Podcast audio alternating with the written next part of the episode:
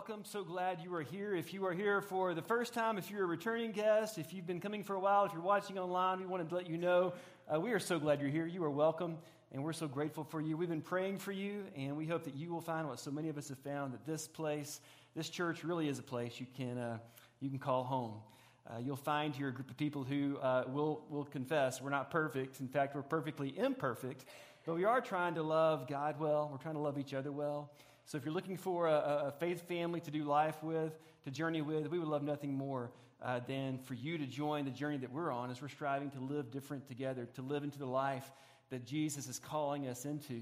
Today, we're starting a new series that we're calling Seeing Jesus. Uh, some of you know that last October, uh, my wife Alicia and I got this incredible opportunity to travel to the Holy Land, to go to Israel, to get to walk where Jesus walked, see where he was born, where he lived, where he died, where he rose again, uh, where he promised his disciples that one day he would return. We got to go experience all of that, and it was an absolutely amazing experience for us. And uh, over the next few weeks, I want to share some of those stories, some of those pictures with, with you, because what I want for us is for all of us uh, to, to think about what could it be like for us to see Jesus.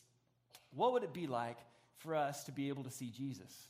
I would love it if I could just take all of you over there so we could do this together. That would be an amazing experience, wouldn't it? Can I get an amen, somebody? Yeah, that'd be incredible. I'm praying for the day that can happen, that we could actually take a group from Riverside to go there because there's a difference between, you know this, there's a difference between reading all about a place and learning all you can from books about a place and actually going to a place, right? Uh, you can ask the kids in the room. I guess they just left. When they get back, you can ask them later. They'll tell you this. Uh, a few years ago, we took our kids to Disney World. We'd saved up our money. We're going to go on the trip. And so, leading up to the trip, we, we read all about Disney World. We Googled it. We researched it. We, we read online. We watched videos. If that is all we did, they would have been very disappointed, right? Because there's a difference between learning all you can about a place and actually going to the place to experience it. And the same is true here. And I wonder if, if we're just being honest, for a lot of us, you know, we save up a lot of nickels and dimes to go to, to Disney or to vacation here or there. You know, we want to go see, you know, Buzz Lightyear and Mickey Mouse, but what about going to the place where our Savior lived? Man, where's the fire in our bones to go there and to see, to see this place, this land where Jesus literally, his feet scrape that earth? Unbelievable. Unreal. I would love for that to be uh, something maybe we could do one day together. It'd be an, an awesome, an awesome experience. Leading up to the trip, uh, I decided I would return to a breath prayer. Uh, I've prayed on and off over the years. Some of you, I know you're becoming more and more familiar with breath prayers. We just came off praying a, an awesome breath prayer last month together. The, the breath prayer I prayed leading up to our trip to Israel was this prayer real short, real simple, one breath. You can pray it over and over again. I pray, Jesus, I want to see you. Jesus, I want to see you. I've prayed that on and off over the years at different times, and every time God's done something different, it's been a, a really interesting, interesting experience, I guess you would say. And I wonder what would happen here because I thought if there's anywhere in the world you could actually see Jesus, it would be here, right? It would be in the literal place where he lived, where he died, where he rose again. This would be the place where I could see him and come to know him in a new way. I, I knew I would learn more by going, but I'll be honest, that wasn't my goal. I knew I'd be exposed to all kind of new ideas and, and new opportunities to, to see things, to feel things, to know what the, the sun felt like in, in, in, Galilee, to, to know what the dirt felt like when I'm walking across the desert, to know what the, the, the smell of the food was like, to, to know what it sounded like to walk the busy streets of Jerusalem. But I wasn't just going to learn something new. I really wanted to go and have an, an experience, a new experience with God. And so I kept praying, Jesus, I want to see you. And I wonder if, if you've ever wished that for yourself. You know? Like if I could just see Jesus, maybe then I could believe. Or at least see evidence of Jesus, then I could believe.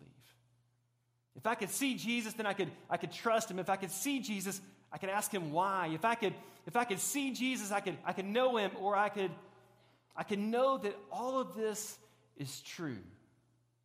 What would change in your world if you could see this Jesus to whom we pray, sing, and some of us have given our very lives to? What would change in your world if you could see this Jesus? I kept praying that prayer every day Jesus, I want to see you. Jesus, I want to see you. Alicia and I get on the plane Sunday morning. We fly from DFW to Boston, and from Boston, we fly overnight to Tel Aviv. We get off the plane in Tel Aviv. We, we find our luggage. We get on our bus. We're tired. We're exhausted. We go and have a really nice dinner, and then uh, we're off to the hotel for some much needed rest. And I'm praying the whole way Jesus, I want to see you. Jesus, I want to see you. Wake up the next morning refreshed, ready to go, excited about the day before us. We get on, on the assigned bus, and, and there is our assigned tour guide. I've been praying, Jesus, I want to see you. Jesus, I want to see you. And then here's our tour guide. I think there's a picture of him on the screen here. And his name is Joel, but he looks like Jesus, doesn't he? Look at this guy. I mean, yeah, he's got the nice button down the glasses, but I'm like, oh my word, it's day one, and I, God has answered my prayer. Everybody thought the same thing when he got on the bus. We're like, are you kidding me? Seriously? Uh, Yoel is a fantastic guy, and, and he's, some, he's become a friend, someone that I've been able to email and interact with, an incredible resource. As good as he is, he is not Jesus, and he would be the first to tell you that. He is a believer in Jesus, though. And what a delight that we got to uh, journey with someone who lives in the land, who knows the land, and who is also a follower of the same person that you and I call Savior.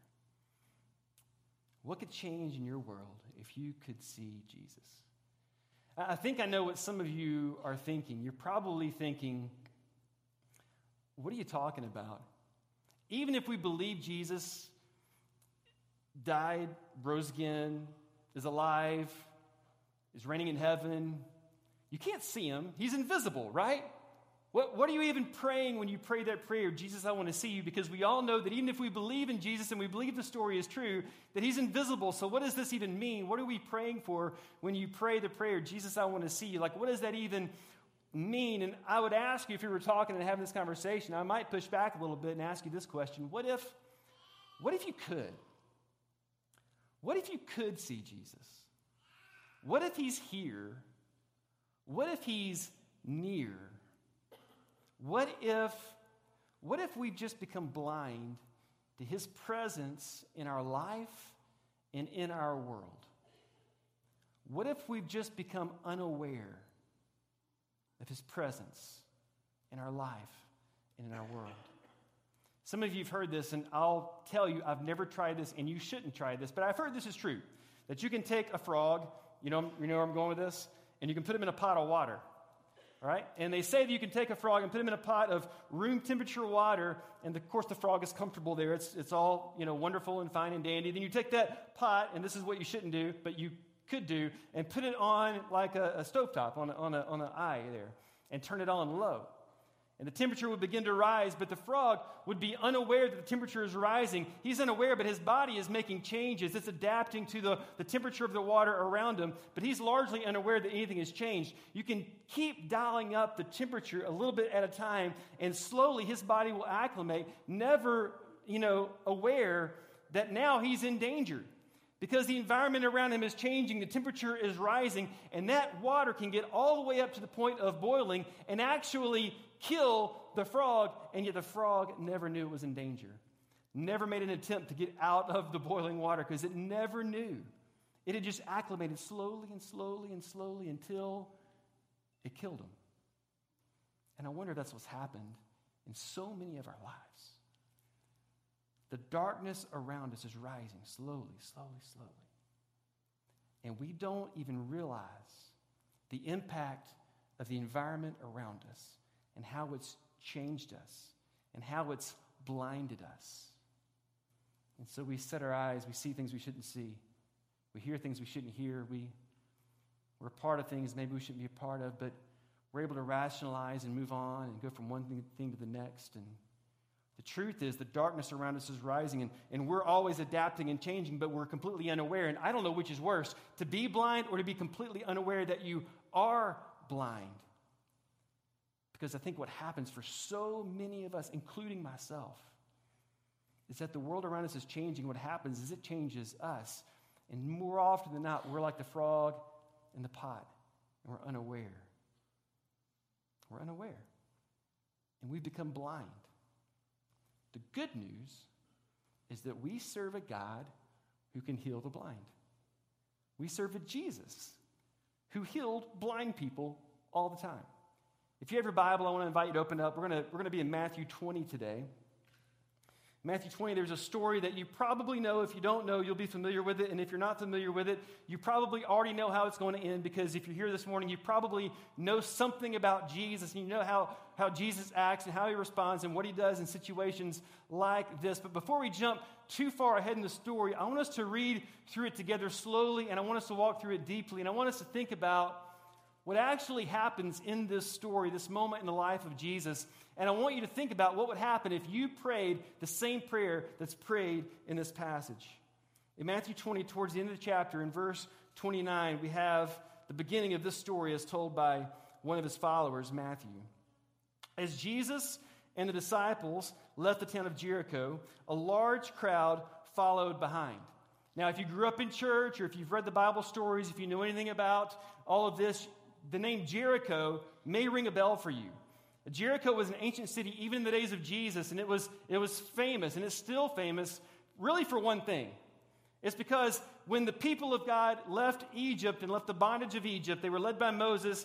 They walked through the desert for 40 years because of some, you know, uh, some bad behavior. And uh, after that, Moses eventually dies. Joshua becomes the new leader of the people. They enter the promised land that God had given them. They come to the city of Jericho, and, and, and God tells Joshua, here's your battle plan. Here's your, your plan of attack. Walk around the city every day for seven days. On the seventh day, walk around the city seven times, then blow the trumpets and give a shout. This is not normally how we fight our battles, but this is how you fight your battles when God is your leader, right? And so God says, This is the plan of attack. Walk around the city. And on the seventh day, when they did that, the walls fell down, and God delivered the city into their hands. This is the city of Jericho that Jesus is, is now leaving. Jesus, by the way, that name Jesus, in Hebrew, you might say it Yeshua, or you might say it Joshua. So now another Joshua, Yeshua, Jesus, is here at the city of Jericho, and he's leaving this city where once upon a time the people of God marched around the city, and through prayer the walls fell down. And now Jesus has a procession following him out of Jericho because these people believe that Jesus is Messiah. They believe he is the promised one, the new king who's going to lead a revolt and who's going to reign, who's going to be a Davidic king. And so they're going to follow him out of Jericho to Jerusalem. They're part of the procession so that they, they can go inaugurate their new king, their new kingdom, evict the Romans, and once again, for the first time in a very long time, be a sovereign nation. Don't miss this before we get too far in the story. They're following the Jesus they want to follow.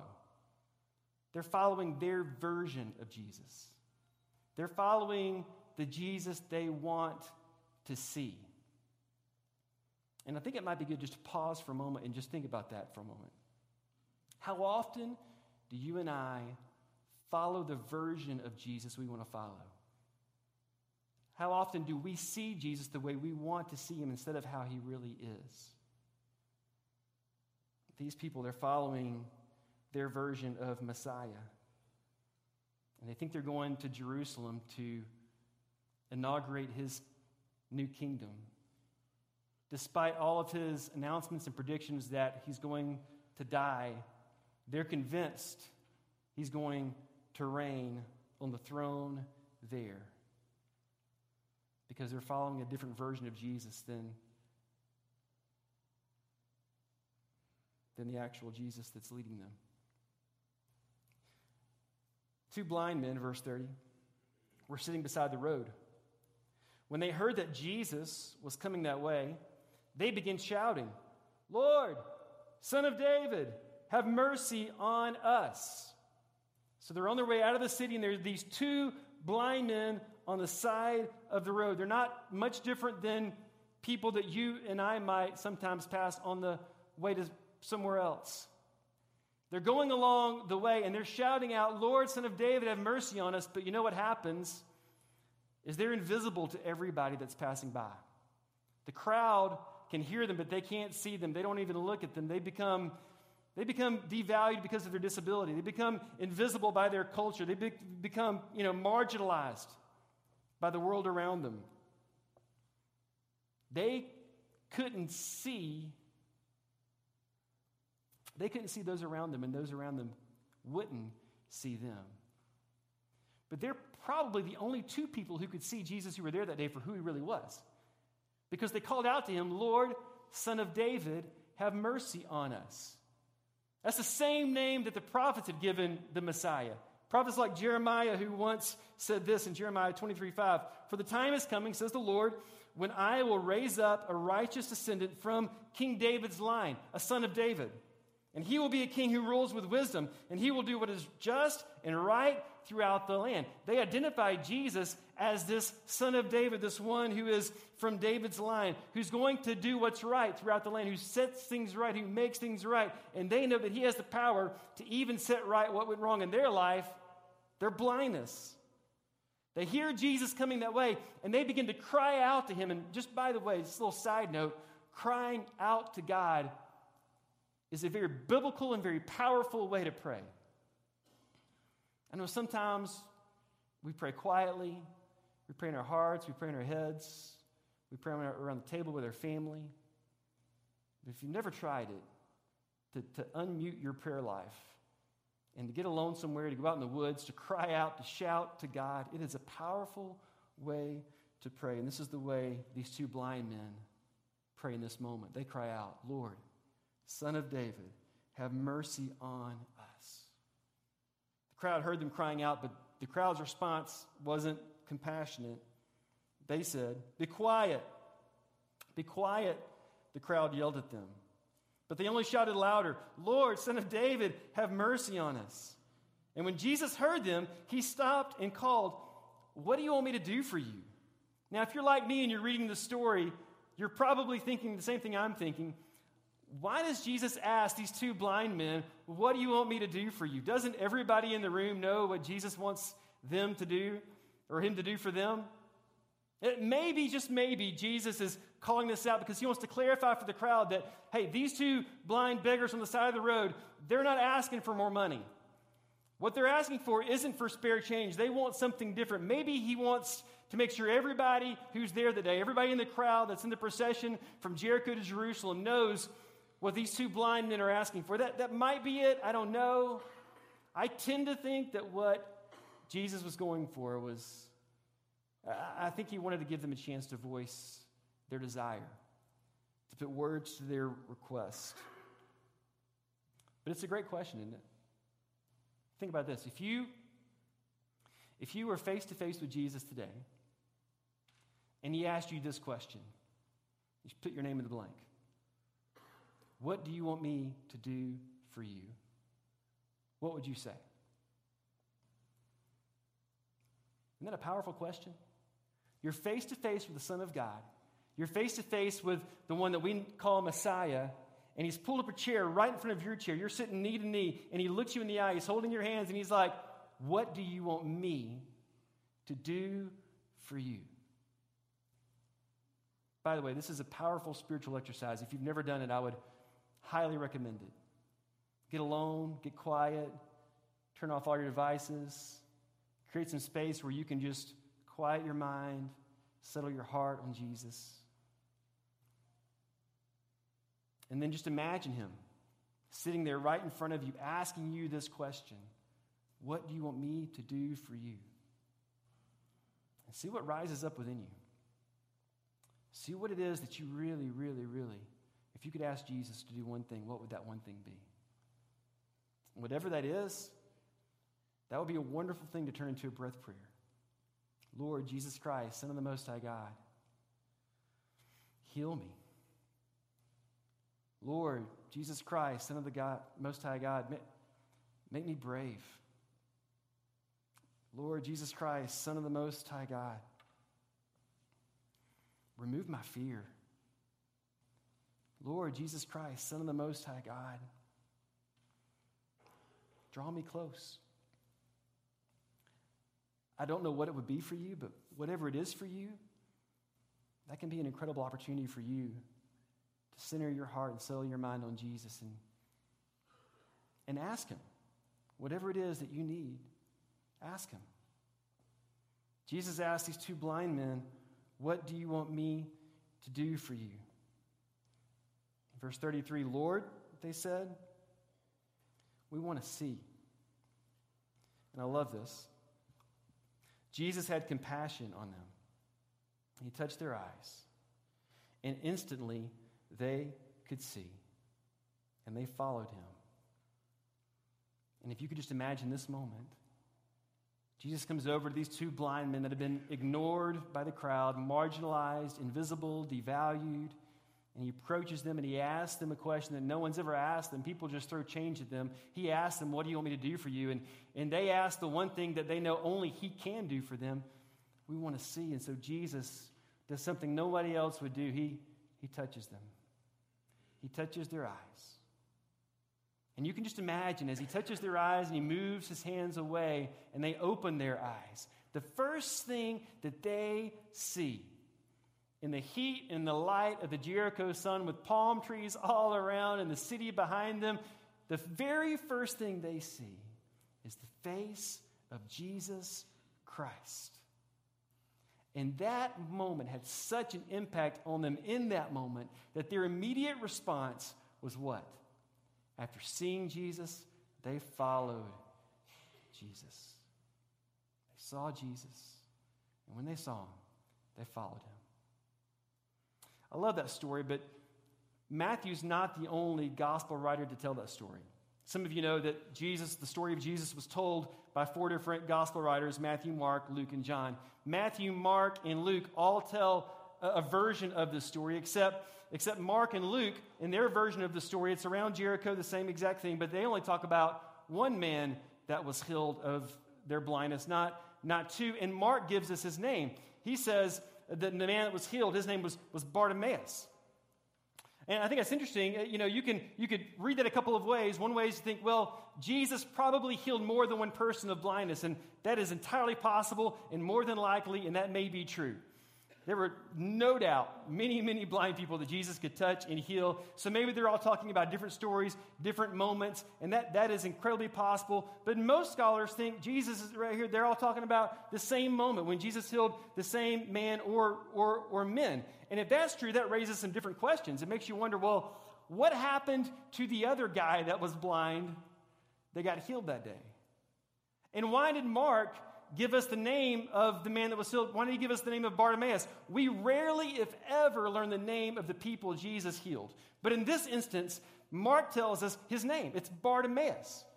Uh, was it because that from that moment on, Bartimaeus could not keep quiet any longer about what had happened in his life. And so from that moment on, he told everybody about the day that Jesus touched him and healed him, and he could see, and he became a follower of Jesus from that day on. In fact, he became such a well known you know, person within the community of those early Christians that when Mark was writing this story down, he's like, I know this guy. His name is Bartimaeus. I know it was him that day that Jesus touched and healed. Everybody knows Bartimaeus. He can't keep quiet about what Jesus did in his life. He can't keep quiet about how Jesus changed his life.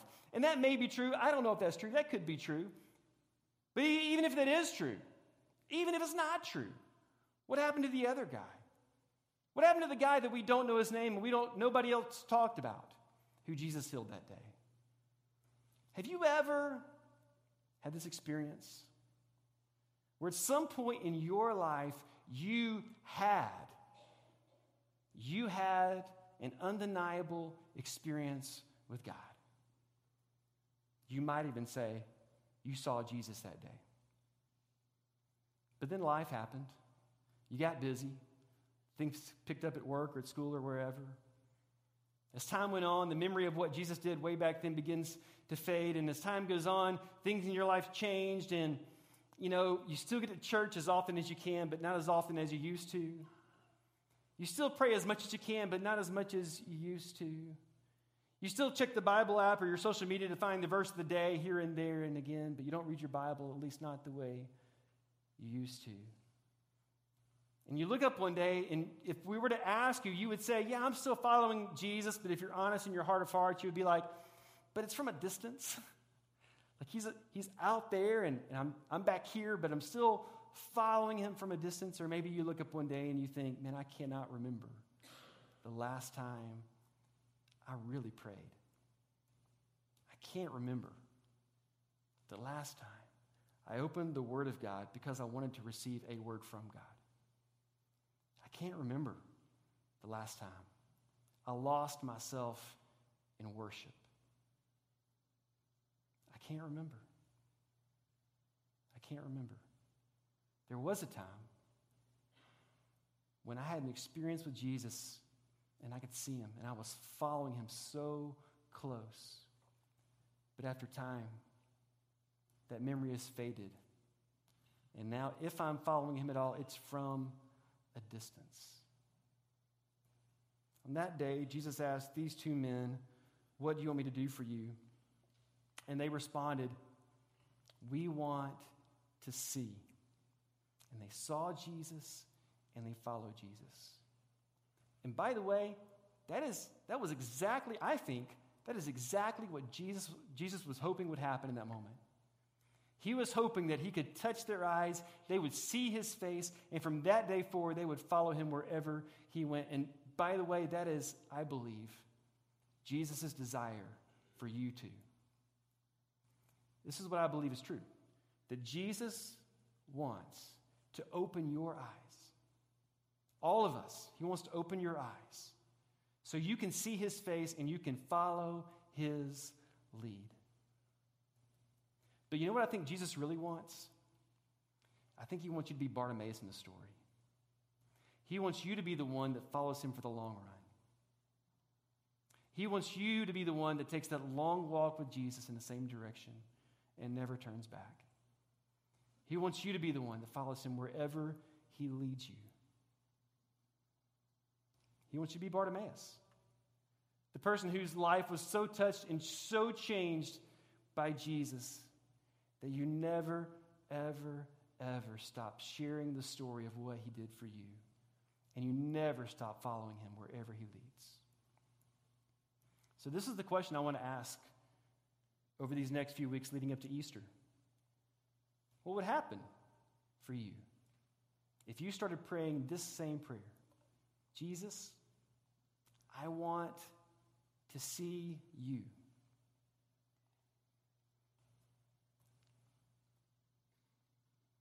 But before you pray that prayer, you need to think about it. Because you know this is true. You can't follow Jesus if you don't fix your eyes on Jesus, and you can't fix your eyes on Jesus if you can't see Jesus. And some of you know that this is precisely the reason you have such a hard time following Jesus. It's because you fixed your eyes, you set your eyes on other things. And so we're about to end, but if I can just be gut honest for just two seconds, you can't you can't follow Jesus and fix your eyes on pornography. You can't follow Jesus and fix your eyes on your career. You can't follow Jesus and fix your eyes on more money. You can't follow Jesus and fix your eyes on whatever it is you're shopping for on Amazon or Facebook or whatever it is you're shopping on to, to buy one more thing, to get one more material possession so you can just feel that much better about yourself. You can't follow Jesus and fix your eyes on appearances. You can't follow Jesus and fix your eyes on all these other things that the world says, fix your eyes on these and you're going to find life because you know if you've done that, what's true is that you don't find life at the end of that tunnel. That's why we're striving as a church, as a faith family in this place, to live different because the, the life the world offers, the life that the culture around us offers, it doesn't lead to life. Life, the way the world does life, doesn't work. It leads to broken life. The life that Jesus offers leads, it leads to real life. But you can't follow Jesus if you can't fix your eyes on Jesus, and you can't fix your eyes on Jesus if you can't see Jesus. So, what I want to ask you to do is, I want to ask you to pray this prayer Jesus, I want to see you. But to see him, you got to fix your eyes on him, and you got to follow him wherever he leads you. These two blind men, they prayed this prayer Lord, I want to see you. And Jesus opened their eyes, and they saw the face of Jesus, and they followed him. And I want you to have that same experience especially over the next few weeks as we lead up to Easter. Lord, I want to see you. I want to see you. What would happen if you prayed that prayer? Church, if you would, let's, let's stand.